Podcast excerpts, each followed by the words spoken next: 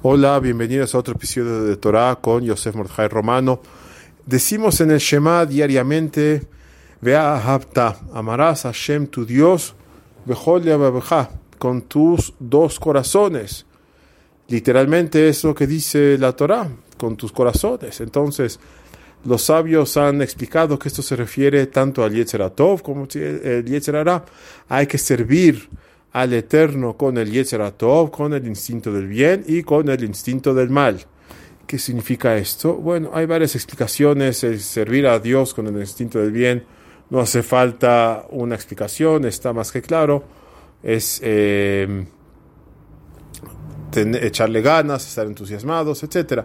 Pero ¿qué es servir a Shem con el instinto del mal? Hoy escuché una explicación que me gustó mucho de Rav Moshe Peretz Shlita. Entonces dijo lo siguiente, cuando una persona está en el momento de, eh, con el Yetzerará de pecar, está a punto de cometer algún pecado, que recuerde en ese momento que Dios lo ama. El yudí tiene que saber que Hashem, Itbaraj, el Eterno, lo ama en, en toda situación.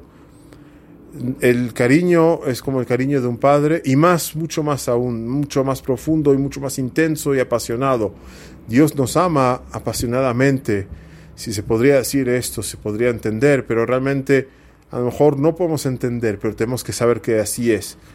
Dios nos ama a cada uno de nosotros, cada judía, cada uno de sus hijos nos ama con mucho cariño. Entonces, en ese momento, pensar, una persona va a cometer un pecado, está a punto de ser vencido por el Yetzerará, y decir, eh, también en esta situación, mi Padre Celestial me quiere, Dios me quiere, y yo también lo quiero a Él. Pensar todos los favores que ha recibido, pensar cómo realmente no quiere pecar, pero a veces el Yetzerará le gana a la persona y esto es una forma en que puede servir a Dios con el Yetzerara.